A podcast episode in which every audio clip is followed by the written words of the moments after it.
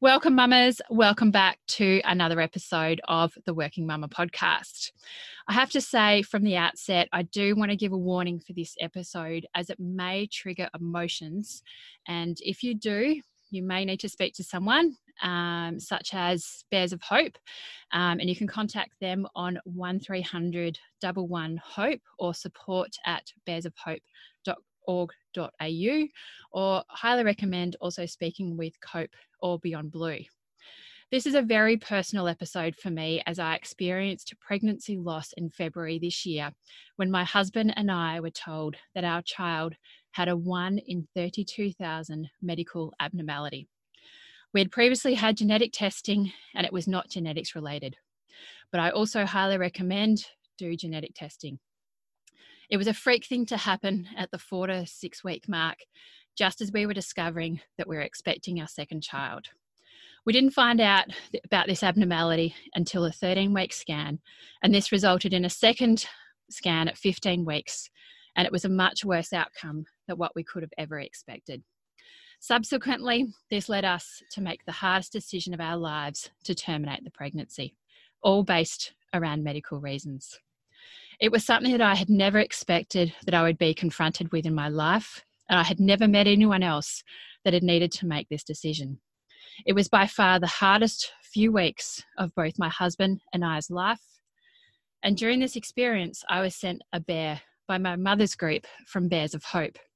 And this introduced me to the wonderful and supportive organisation and Facebook groups to support families that have experienced pregnancy and infant loss.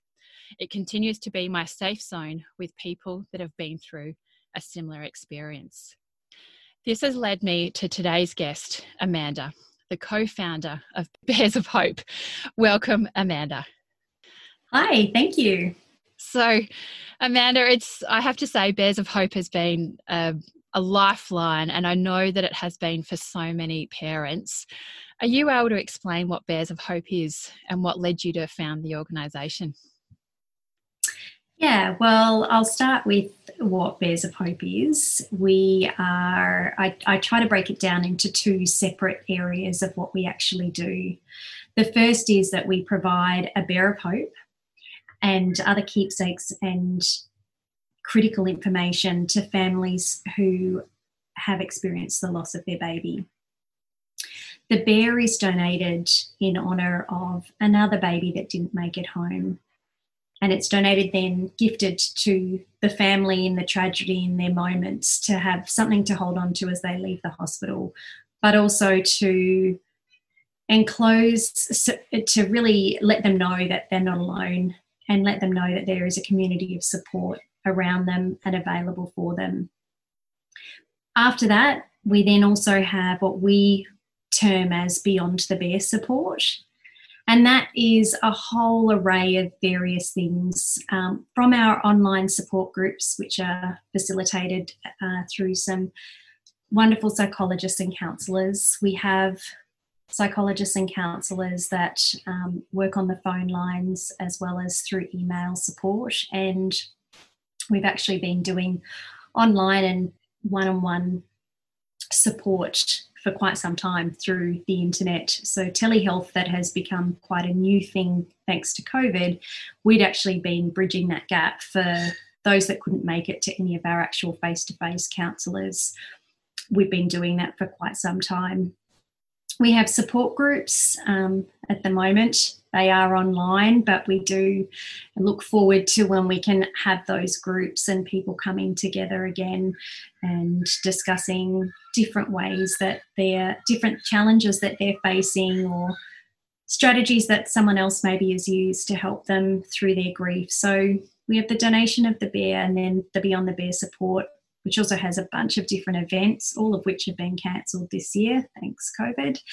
And, you know, they bring an opportunity for the community to come together and meet other people with shared experiences, as well as really try and give some presence in the community, just how large this bereaved community is, so that we can hopefully get some greater education around those on those outer circles to understand just how great the impact of losing a baby is on a family. Bears of Hope began 14 and a half years ago. My second son, Jesse, was born at 21 weeks, and we also had that dreadful news from the doctor. Jesse had Edwards syndrome, and it's something that you probably heard through your doctors was described as not compatible with life. So uh, we we had to terminate at 21 weeks for medical reasons, and you know there's a discussion around having to make that choice to end the pregnancy, and there really is no choice involved. Particularly with what Jesse had, he had absolutely no hope of existing outside my body, and unfortunately, he was then stillborn at 21 weeks. I was lucky enough to meet another lady who had actually started just donating bears to a handful of hospitals. And lucky enough for me, I received one of those bears. We connected, and all those all these years later, we're still here running Bears of Hope. That's amazing and so inspirational. And yeah, certainly something out of today's episode is actually about bringing awareness to your organization and, and the amazing work that you do. Because I know the feeling of isolation and your world literally coming down around you is something that every parent that experience loss feels. And we certainly learnt to grieve and manage this in different ways. And if I talk about we, I mean my husband and I. What are the different emotions that you have seen through Bears of Hope and how can people that have experienced loss work through these? As i won't say you need to like you can't resolve or fix it um, as it's not an issue that you can fix. It's more about how you manage the emotions sometime as well. Yeah look i mean there's a there's a plethora of emotions that people will experience and grief really is unique and individual. Everyone will feel it differently. I will grieve the loss of a pet or a grandparent differently to somebody else that will, will experience it differently. And as humans, we are creatures that have the independence to feel our own way about anything in particular. So it can look so different for everybody. There are some obvious ones anger, sadness, deep, deep despair. There are at times people that will feel that they've become overly sensitive and they can only see the negatives that are happening in the world, that feeling of hopelessness. There are some that over time can find hope. They can find some stillness to be able to sit with their grief and sit with the emotions. Oftentimes, people think that you know, if you're angry, then you can't be anything else. But it's actually something that our bodies are capable of doing is that emotions can sit together even when they're contradictory. You can be angry and someone can still make you laugh at the same time. So, you know, they can they can all sit within us. It just depends on which one is really um, bubbling out over the top at the time and a lot of times people will really regress in them into themselves because they feel so very much alone and isolated um, and a lot of times that can be based on their own personal thoughts about where they should be or how they should feel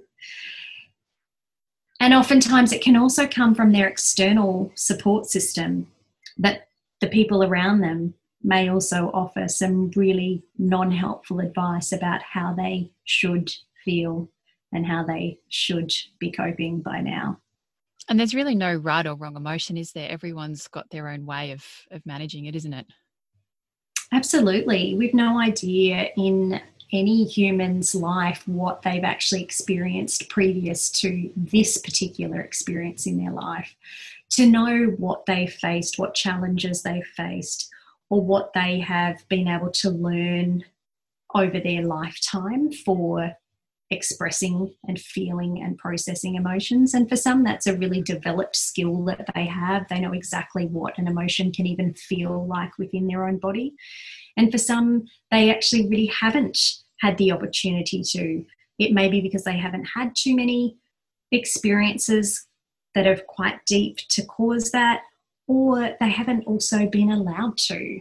They haven't been allowed to feel how they feel because they're constantly trying to appease people around them. And experiencing loss where you've got an infant that it's not something you can really ever plan for. I know that when we were going through uh, dealing with our news, people, you, it's emotions that I would never have experienced before and never, you can't even plan for it. And people say, oh, this is why you'd react. And you go, for me, I know personally, it was a range of emotions and still to, to this day continues to be a range of emotions that I sometimes never predict and couldn't even fathom that this is where I would be. And I'm sure a lot of other people also go through that as well. Absolutely. Absolutely. Uh, and also, we, uh, and I've definitely asked my husband this a thousand times. Often I say, why us? And, and what did I do to deserve this? And sometimes people say, oh, if you dealt with your cards because that's what you know you think you can handle. And I think that's pretty unfair at times because I hate that statement. And I do. I wonder why. What did we do? What was that miraculous moment that something happened to me? And it is a a guilt, um, as people say, you shouldn't feel guilty about what happened in your body, but you still do. Um, I think it's also part of the mother's guilt. Is this kind of normal as well? Absolutely, all extremely normal. One of the things that Bears of Hope does through a lot of its support groups and the different information that we'll send out through the social medias and different campaigns or work that I do within the hospitals to educate some of the staff around how to offer different things to families while they're in their care is we talk about normalizing things. So when I'm in the hospitals, that would be talking to the midwives or the social workers about some of the things that they struggle to possibly offer families to do in that creating memories phase. So for a family that has birthed their baby and has the opportunity to create some memories.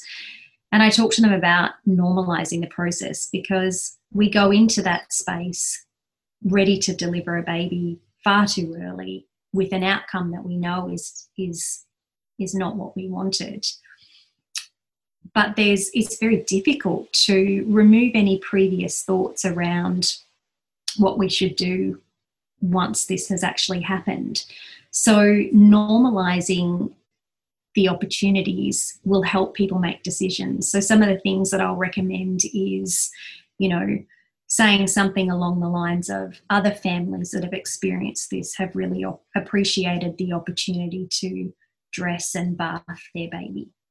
If that's something you'd like to do, then I can help arrange that for you so that it can help break down the initial thoughts if you if you went up to a stranger in the street and said hey if you un- had the unfortunate occurrence of having to deliver a baby who had passed away during the delivery or shortly thereafter. Would you bath the baby?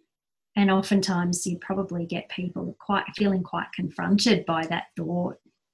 And so normalizing the grief process is just as important. It's okay to be sad.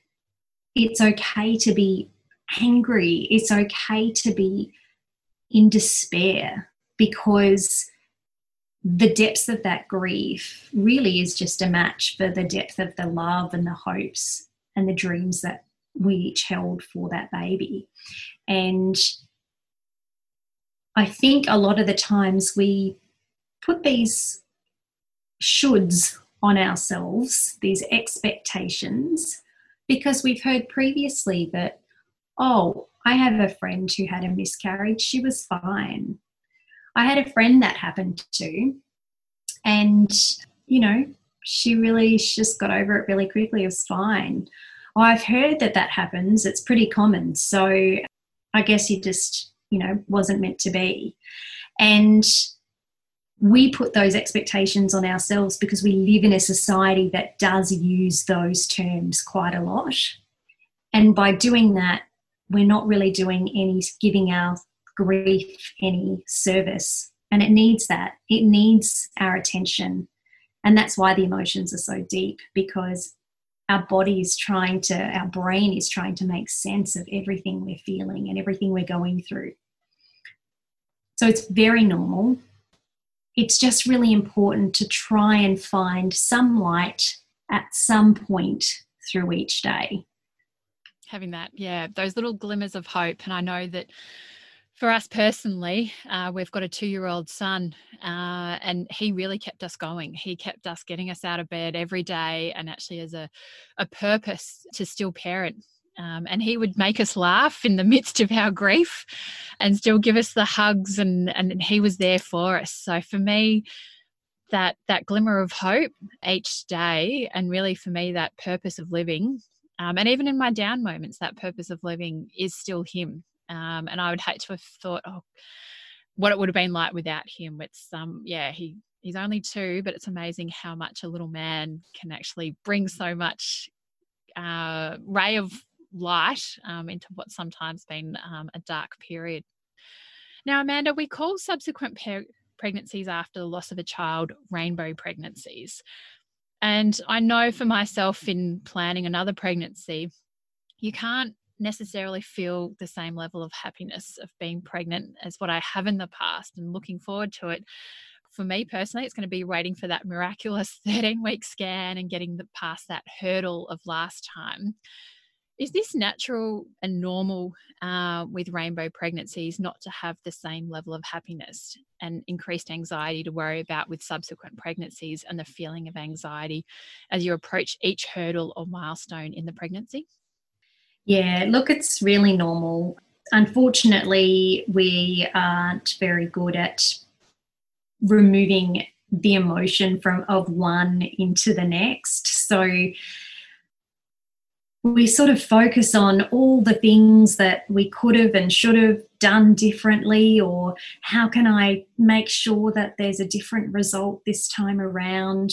And oftentimes it's really got nothing to do with anything that you are doing and it really is just an unfortunate uh, set of circumstances that caused the the first pregnancy. And there are families that sadly do experience multiple pregnancy loss at various points, and it's devastating. So I can imagine for them that that anxiety must build every time. Uh, I think that it would be very rare to come across somebody that didn't feel any anxiety through a rainbow pregnancy or through a subsequent pregnancy. I think the level of how deep that might be would be quite independent to each person and perhaps where they're at in their processing of their grief around their initial loss. And however much they can put some work into, I don't know anybody that's perfected it, but I do know a lot of people that have worked really hard on reminding themselves daily, sometimes hourly, sometimes even more frequently than that, that this is a different pregnancy to the last one. This is a different baby. It's a different set of chromosomes from each parent. Everything is different about this pregnancy. And so the outcome will be the outcome for this pregnancy it doesn't need to reflect the last one. It's all well and good to say that, to focus on it, but that this is a different pregnancy.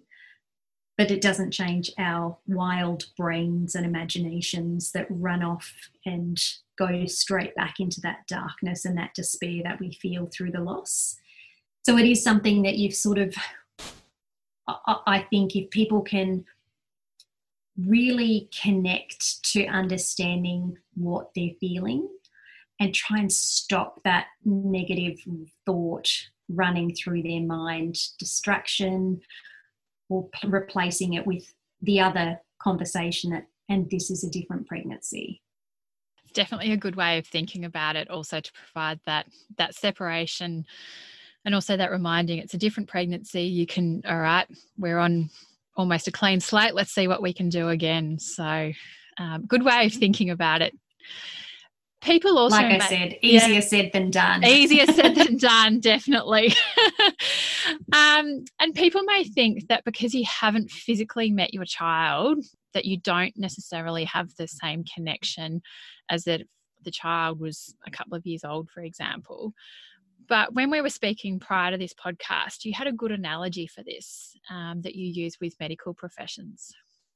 Yeah. So, look, we've come a long way, I must say, in the 14 and a half years that we've been running Bears of Hope and talking with GPs, obstetricians, social workers, midwives. And I, but I still do come across it now and then. And one of the core values at Bears of Hope is equal acceptance and acknowledgement of every loss. And the idea behind that value is it's not up to me or you or anybody else to decide whether or not you're entitled to grieve the loss of your baby or how deep you're entitled to feel that grief. That's got nothing to do with anybody but the person that it's impacting. And we don't we don't get to make that choice around, well, I was this many weeks, so I should be that much sadder than you. It doesn't work like that, just as love doesn't work like that either. And one of the things that I use uh, in my slideshow for exactly that is I, I ask a couple of questions and, you know, does anybody think that perhaps a baby should have taken a couple of breaths and then that would really mean that that family would be deeply grieving? Or would it be have to be classed as a stillborn, so past 20 weeks in the clinical space to be considered that that family really got ripped off and they're entitled to grieve. What about an earlier term loss? Early in the pregnancy, had maybe even only just found out that they'd lost, that they'd fallen pregnant, sorry. And then, not long after, found out that they'd lost that baby. Would they be entitled to grieve in the same level? And it's funny because I get varied opinions. And a lot of times people think that, yes, well, of course, a baby that spent some time in the NICU or that was a little bit older or that took some breaths, absolutely, that, that's devastating and they, they would certainly grieve. And same for stillbirth. And then the room seems to shift a little bit as I get further down in how far along can a fa- until a family isn't entitled the opportunity to grieve the loss of their baby. And then I show them a photo of my living children. And it's a gorgeous picture that was taken uh, after we were on a cruise somewhere in the South Pacific. And at this particular time, I, my eldest was 12, my youngest was six. And then we have another little boy in there as well. But I put that picture up and I say to them, in this picture, my eldest son is twice the age of my youngest. Would you think it reasonable if I said I loved him more? And that if he was to die, I would grieve that much heavier than if that was to occur with my daughter. And people are horrified, mortified by the thought how could you possibly say that you love him more? And I say to them, well, he's been here longer. And based on what we were talking about earlier, where six weeks, 12 weeks, 20 weeks, that there would be a difference in how someone is entitled to feel and grieve, then why wouldn't it work the same way? That with these living children, I should certainly love my living, uh, my eldest child more because he's been here twice as long. It usually shifts a few perspectives. I love the analogy, and I think that's so useful to really bring people into the frame of mind and the frame of reference uh, about pregnancy and infant loss that no matter how far along you are, you will still grieve.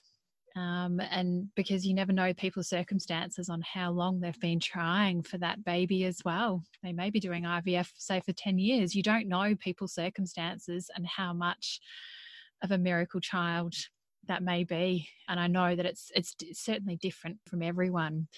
And also managing grief is different for everyone and i believe also for partners. People will often i never know in my own experience people will look at me and not always as well uh, consider my husband but he grieved as much as what i did. We felt very similar emotions. Uh, he took just as much time off work as what i did because we were going through it together what are some of tips and advice that you have for for people both the you know both partners that are trying to navigate this grief? That's a really a loaded question and be very difficult to answer. Sorry. There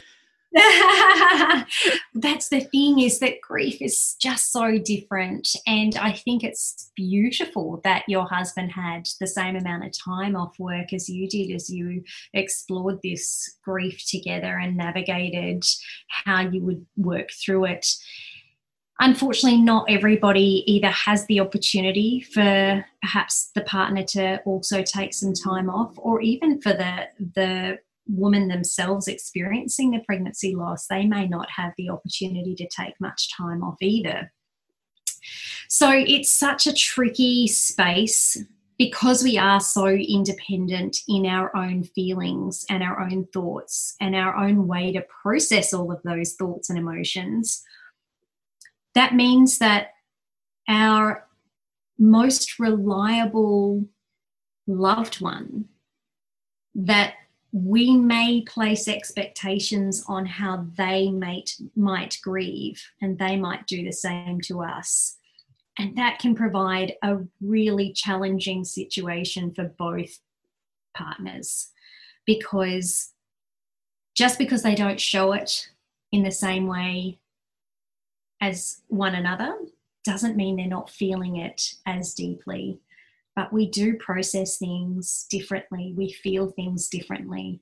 And to expect each other to grieve in the same way is really unfair. I think the best thing that you can do is be kind to yourself, be kind to your partner, be patient with yourself, and be patient with your partner and communicate as much as you possibly can. And in that communication space, just be really mindful that you're sharing how you feel and the other person isn't required to feel the same way.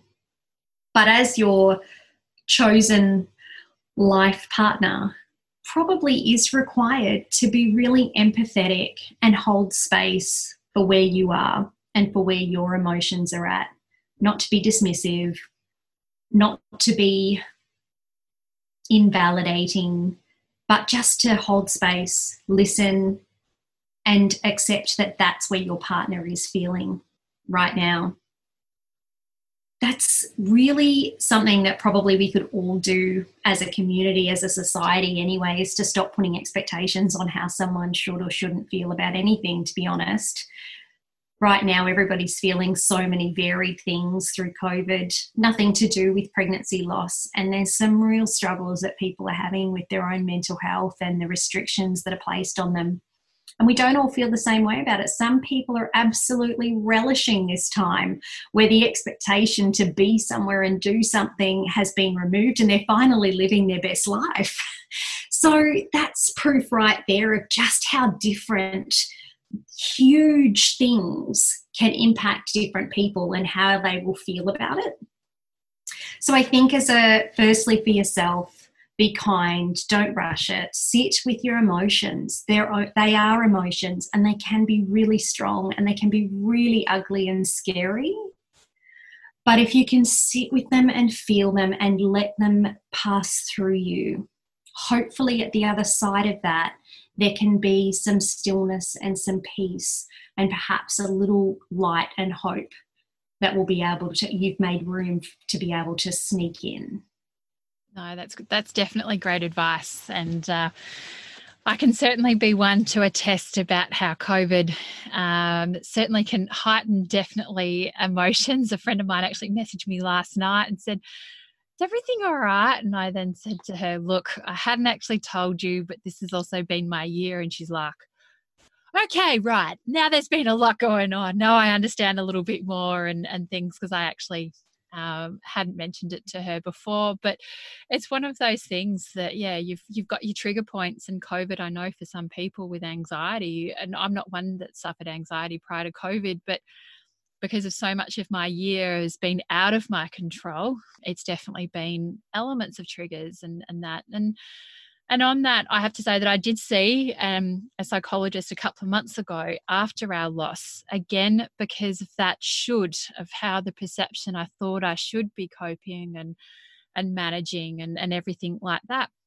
And i guess there was a there is mental stigmas, is what you were saying as well, Amanda.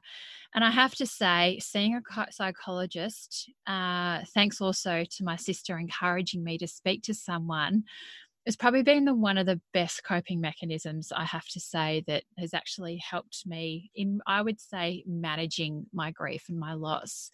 My husband came along mostly as moral support. Um, he can be quite an introverted person and he didn't need to say much that was just his way of dealing with it because he knew that he wanted to be there for for my support i think also just to hear what i had to say but he was managing it in his way and that that was fine um, it was a really good session where I actually received validation for the way that I was feeling. And certainly, as what you said just before, Amanda, about leaning into my emotions and trying not to compartmentalize them as much as I had been doing. And I left the session with, I have to say, the biggest weight off my shoulders and subsequently, I've been a lot better mentally since because I'm like, if I'm having an average day, just lean into the emotions. And it has helped me do that, as what you were just saying. I know that I'll never get over what happened to us, but instead I'm learning to live with the events, and it's definitely shaped who I am today. How important and useful do you believe it is to speak to someone? And it can either be a professional, someone from Bears of Hope, and even just a life partner to help you manage your emotions. Yeah, well, one of the things that Bears of Hope did quite early in our days was having a psychologist come to our peer support groups. And there were sort of two reasons for that. I really believe that a lot of healing can come from, as you mentioned, that validation and just being around people that get it. So that peer support is really, really helpful in healing. But at the same time, I felt that there was almost a fear around seeing a psychologist. Remembering this is sort of 14 years ago, we didn't have Facebook as a prevalent thing in our daily lives. In fact, it was it barely existed at that point in time, and the ability to connect with someone else with a shared experience was a lot more limiting back then. So the support groups were at that point really an important part of getting that connection to somebody else that had experienced it. But we introduced having the psychologist there for two reasons. One, to break down the fear factor associated with seeing someone. Oftentimes, when I would talk to families and mention that maybe they could see a psychologist or a counsellor, there was a lot of fear wrapped up in what they thought that might look like, and that they would have to just relive their story all over again. And having the psychologist at the support group just meant that people could ask questions about what might happen in a session and what would it look like? What are some of the things that I could expect from it? And also, it meant for us coordinating the groups that there was a clinical expert there that knows the differences between grief and depression because the symptoms are actually very, very similar. And I don't for a minute, even with all my experience and all my years of, of working with families, I don't profess in any way to be able to have the knowledge and information to know when someone is perhaps moving from one to the other. So, clinical depression is not grief, but they can look really similar. So, seeing a psychologist, yeah, you may relive your story, but you're probably doing it already anyway in your own mind. And by seeing somebody, they can help you reframe some of the words that you use when you tell your story and to find perhaps some other emotions that you're not quite allowing to shine through within your story. So, one of the things for me was really trying to focus on some of the good things that happened through the birth or just after the birth of Jesse. And it was instead of focusing on the fear and the stress and, and, and everything that and the grief and the heaviness of what was happening or about to happen, I was able to find some really beautiful moments, like the midwife that cared for us. She was amazing. And I was able to start focusing on her and the energy that she provided through that time and the way in which she spoke to our son after he was born and really, you know, made us feel very much connected and as a family and validated him as a person. So I started telling my story a little bit differently and focusing on some of those really beautiful parts. And over time, that obviously has helped shape my feelings moving from that really intense grief and despair to more often than not, when I think of Jesse, I am filled with love and hope. But it took a long time before I got to that point. That's really inspiring to hear. And it's certainly as well the medical practitioners, um, I know that I also had a positive experience with both Mother's Nutrition and the doctors and, and, things like that throughout the whole process. They can definitely influence those experiences, and it's so positive to hear that, and also inspiring um, from yourself that they that also then is possible to, I guess, also reframe some of those experiences. Now. Yeah. We'll, we'll slip over to um, I'll just change tact a little bit around um, the support network because uh, when you do let people know that that uh, you've experienced loss, um, everyone wants to try and help you in some way. And I know from my personal experience, they want to help, but they don't necessarily know how or what they should say, or you, can you talk about it? And I know that some people were very honest in saying, "I don't know what to say."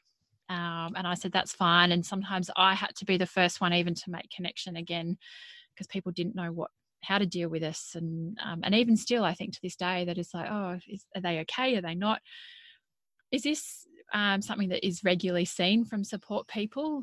And what advice do you have for support people and even like your tribe around you if you know someone that's experienced loss and what you can do to support them? I think it's great that you um, did have some friends say the exact right thing which is i have no idea what to say. Honestly, anything other than that is probably or possibly not right or going to be hurtful. It's human nature to want to fix things. People don't like to have to see things that aren't quite right or that make them feel uncomfortable. So we will do our best to step in and fix it that'll come through instead of sitting with silence or being honest and saying, I'm so sorry that that happened and I really don't know what to say. Anything other than that can be so damaging, so hurtful, incredibly minimizing. All the cliches need to be wiped out. So, here's a few for your listeners. If you've experienced loss, you've probably heard some of these. And if you haven't experienced loss and you have uttered these words to someone, you're not a bad person. But take this opportunity to remove the cliches from your mind and next time simply say, I'm so sorry and I don't know what to say. So, some of the cliches, it wasn't meant to be, at least you know you can fall pregnant, some people can't have any babies. You've already got a beautiful two year old son. You should be grateful. Uh, there was obviously something wrong. This was God's will. This is just part of your journey in life. We're given what we can manage. All of those, they're unhelpful. Wipe them away simply lean in to your friend, your colleague, and tell them you're sorry that this has happened and that they're hurting. And that you're happy to listen to them and be guided by them on how you can actually help and support them through this. There'll be times where you can literally do nothing, and that's okay. And there'll be times where you might be asked to just sit there and listen to the story or wipe up the tears. There could be times where actual useful things will be really helpful. So, if you are someone that wants to do things, that likes to do things to be helpful, because remember, you can be helpful, but you can't fix it. So, some of the things I would say is the person that is experiencing the loss or just had the loss and is grieving, it's very difficult for our brains to make sense of what's happening and to make decisions and to clear have clear thoughts around what needs to happen so oftentimes we'll you know as a community reach out to someone say i'm really sorry that's happened. If there's anything i can do please let me know. Because that makes us feel good. I've reached out. That's that's my lot done. But if you truly do want to be helpful actually make the offer and come up with some ideas that you're you're willing and capable of doing and offer those so that the family that's experiencing the loss and deep in their grief doesn't actually have to think about too much. They don't have to think, oh, there's so many people offering to do things. It becomes very overwhelming and a whole other task that they just don't have the capacity to give attention to. So offer them to, you know, I'd love to grab some groceries and leave them at the door for you. Can I cook some meals and leave them at the door for you? Would you like me to take your two year old for a little play in the park with us? Can we come and mow the lawns? There's lots of things that you can do that can really alleviate some of the other pressures that we, the bereaved family might be feeling at that point in time. They may not take you up on any of it, but definitely by actually offering specifics of what you would like to offer for help will really help the bereaved family because honestly, it's very difficult for their brains in that moment to go, oh, I need to get groceries and I need this and I, how am I going to get that one to yes. childcare and how am I going to do this? You know, be specific, offer what you can offer, and it may or may not be accepted, but it definitely will be appreciated. I'm sitting here throughout all that, Amanda, and just nodding my head to absolutely everything that you've just said from the comments that people say. I think I heard all of those. And it's also, I heard a number of times, even from friends, of what can I do? And I was like, I don't know. I, I'm, I'm stuck in that situation. But I think also, um, people, as you said, people will say that, but you don't know what you need. And also, I think it's part of that human nature at times of we're afraid to ask for help, of saying, look, I need X, Y, Z. Um, we find that that may be putting too much on other people. Uh, I know that we had a couple of people that bought us food, and when it was delivered to us, we were a bit overwhelmed of, oh, wow, we've got a lasagna and a quiche and all this food. But I have to say, lucky we had a, the freezer space, and there was nights that we didn't feel like cooking and it was such a, a thankful thing that we had that food in the freezer thanks to um, some lovely people that had, had given us food. And just something else to add that i know from my experience with support network i've had a couple of people that have messaged me not only just that day or two after uh, letting them know that we experienced loss but even like maybe a month or two down the track actually to check in on us and see how we were going uh, for me that it was, you know, as a lot of people have moved on with their lives, only naturally, um, I've had a few really close friends reach out and say, "How are you going?" Um, and even as, as it was coming up to the um, to the due date um, of my son, I had um, some close friends say, What was the due date? We don't want to miss it. We want to acknowledge it, which was really lovely because they knew and they'd been on that journey. They didn't want to forget it. Um, and so it was really special of that constant um, that and even a good friend of my husband um, he's he lost his father quite suddenly and i said to my husband i said don't just message him the day after the funeral. I said message him like two or three weeks later. And i know it, we just knew what he was going through from a grief perspective and how to remain in communication just as a check in how you going? Because of just our own experience. And for me that was that constant doesn't need to be much but even one of my closest friends just a simple message how are you um, definitely uh, has meant a lot, and I think also strengthened our um, friendship as a result. And I would say, alongside of that, is if you are a support person for someone that is is grieving like that, check in often and expect nothing in return. If you don't get a response back, it's actually not a reflection of you. It's just a reflection of the space that the grieving family is in at that point in time. So give it a couple of days and check in again, but always make sure that your check in comes without expectation. Yeah, and it doesn't need to be loaded with anything else as well. And Amanda, we often wait to tell people that we're pregnant until this magic 12 weeks, but this also can uh, have an isolating effect if you experience loss prior to this. Do you believe that not telling people until you're pregnant until you're 12 weeks is um, outdated, or what are your thoughts around this, around also experiencing loss? Well, I mean, you know, way back in probably my grandparents' days, having a miscarriage was actually seen as something you should feel ashamed about. They had such an appalling understanding of why it happened and how it happens, and really had no acknowledgement and validation, not just for miscarriage, but for stillbirth. You know, mothers were left to feel such shame. The baby would be taken away as soon as it was birthed, and the mother would have no opportunity to see and hold and love their child, and told pretty much to go home, stay quiet about it, and get on with it.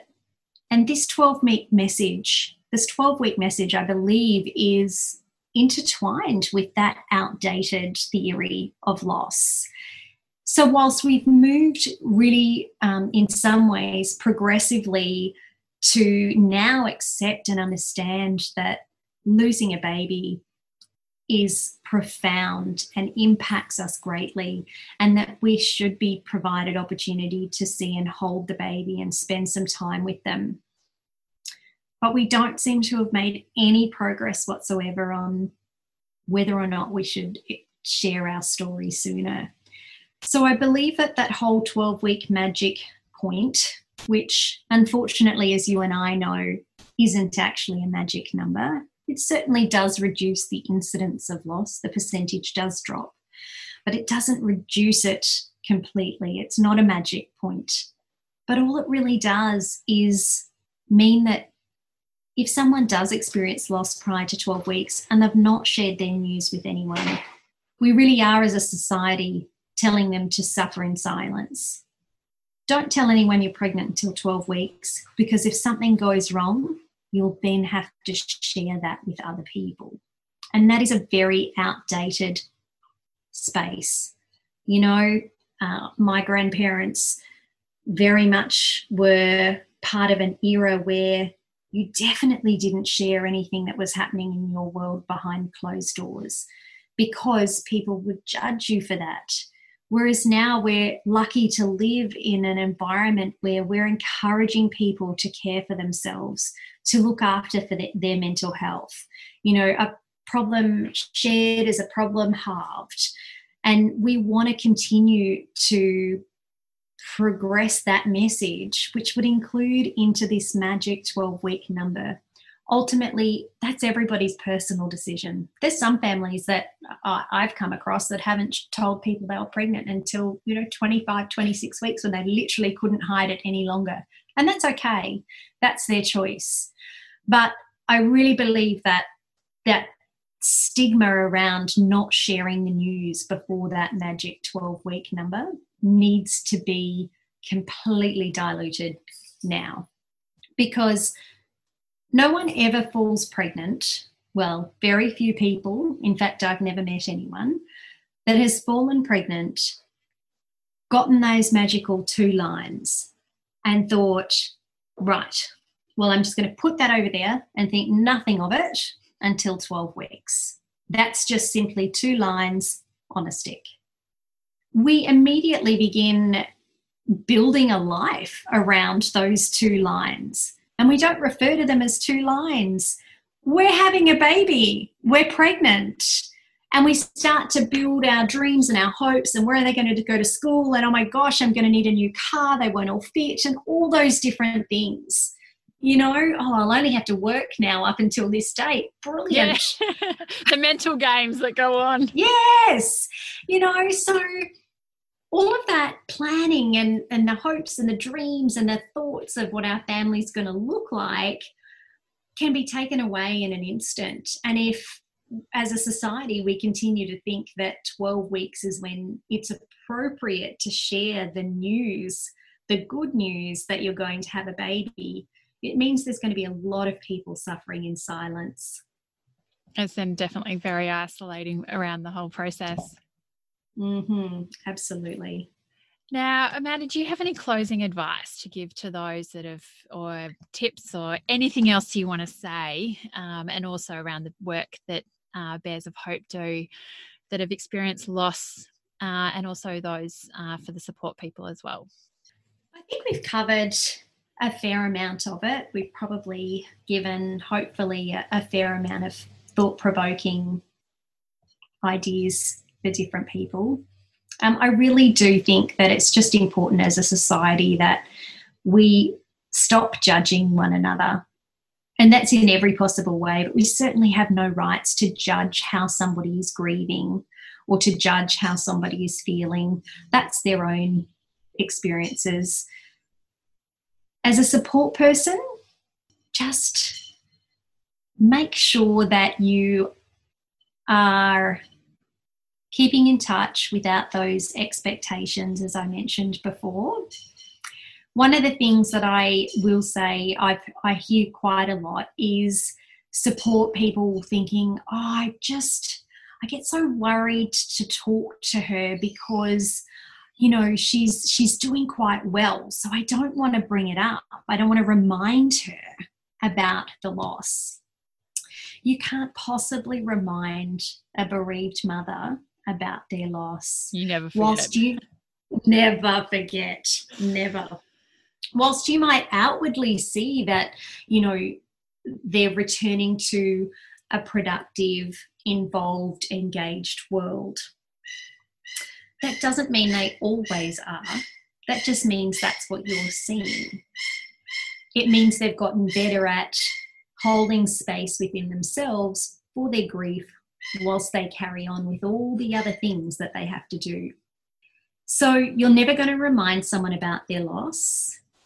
Saying their name may bring tears to their eyes, but it will absolutely fill their heart that you've remembered and been courageous enough to say their child's name and keep them their, their memory alive.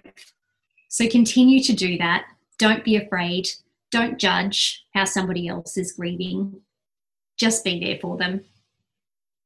Yeah, it's great advice. And you just mentioned about people, you know, filling their heart. What do you do, Amanda, to fill your cup? I'm not very good at it. I have to say, over the years, I I honestly come and go with what fills my cup.